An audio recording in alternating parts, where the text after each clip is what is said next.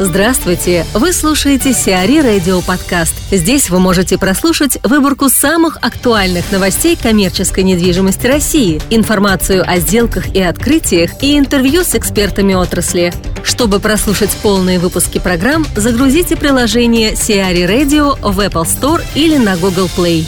Что обсуждали на Russian Breakfast в Каннах? 16 марта на МИПИМ прошло традиционное мероприятие Russian Breakfast, на котором участники обсудили ситуацию на рынке недвижимости в 2015 году и обрисовали перспективы на 2016. Встреча, как и следовало ожидать, началась с пессимистичных заявлений о том, что за полтора года российский рынок недвижимости из перспективного превратился в один из наиболее рискованных – в такой ситуации делать прогнозы крайне тяжело, но большинство экспертов все же склоняются к тому, что ситуация на рынке не настолько критичная, как кажется некоторым игрокам.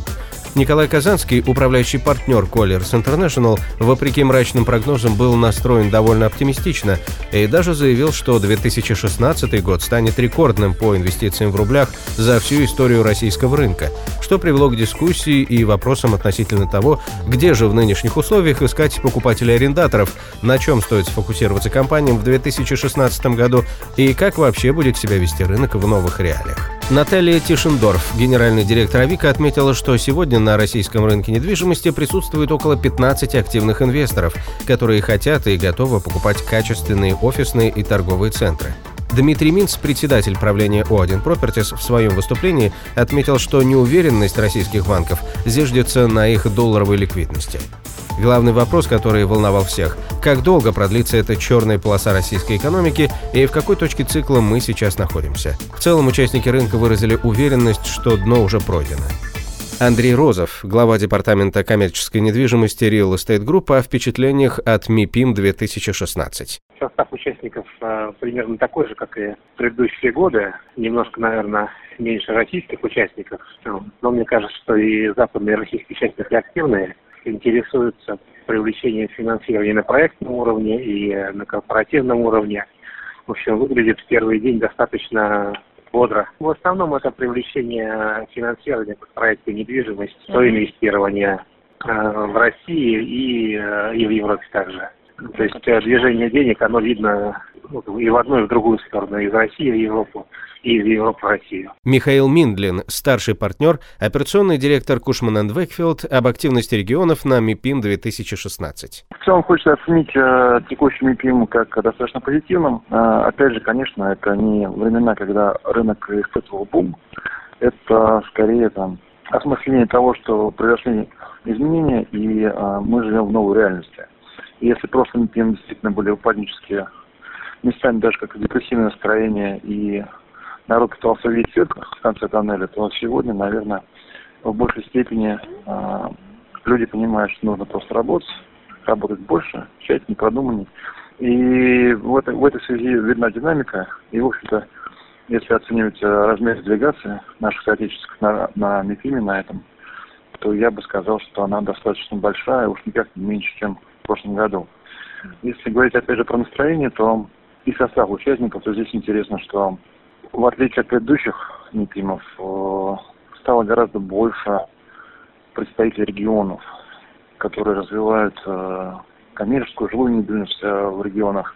Это видно, достаточно большие делегации, люди заинтересованы, и, в общем-то, опять же, большие стенды и достаточно крупные проекты, что не может не радовать. В целом, конечно, наверное, если московский рынок, э, он переживает существенные изменения, то э, в отличие от московского рынка, региональные рынки, они меньше подвержены кризисным влиянию, и в этой связи активность ну, в регионах, она, естественно, уменьшилась, но вот я сегодня общался с одним из э, крупных игроков на этом рынке, они, в принципе, снижение там объемов оценивают 5-7%, что в рублях причем, да, что в принципе не, не, не катастрофично абсолютно.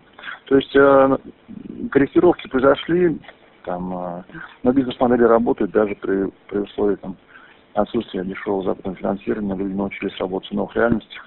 Новые проекты люди запускают, смотрят, развивают, поэтому, ну, в общем-то, мы просто как-то видоизменились, но продолжаем жить. Ford Group получила 330 миллионов рублей за макромир. Судебные споры между Ford Group и совладельцем Макромира Павлом Андреевым завершились в пользу инвестиционной компании. Арбитражным судом Санкт-Петербурга и Ленинградской области принято решение взыскать с Павла Андреева 330 миллионов рублей. Эта сумма должна покрыть ряд убытков, в том числе разницу между ценой покупки почти 21% акций ОАО «Нижегородский порт» в июле 2008 года почти за 337 миллионов рублей и ценой продажи этих акций в феврале 2012 года на конкурсных торгах компании-банкрота за 6,2 миллионов рублей. При этом Павел Андреев не согласен с решением суда и рассчитывает оспорить его. НДВ Групп рассказала на MIPIM о новом офисе.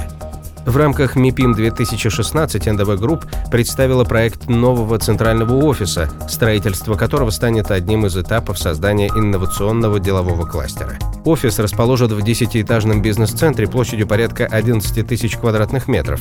На прилегающей территории появятся вертолетный комплекс и крупнейший шоурум недвижимости.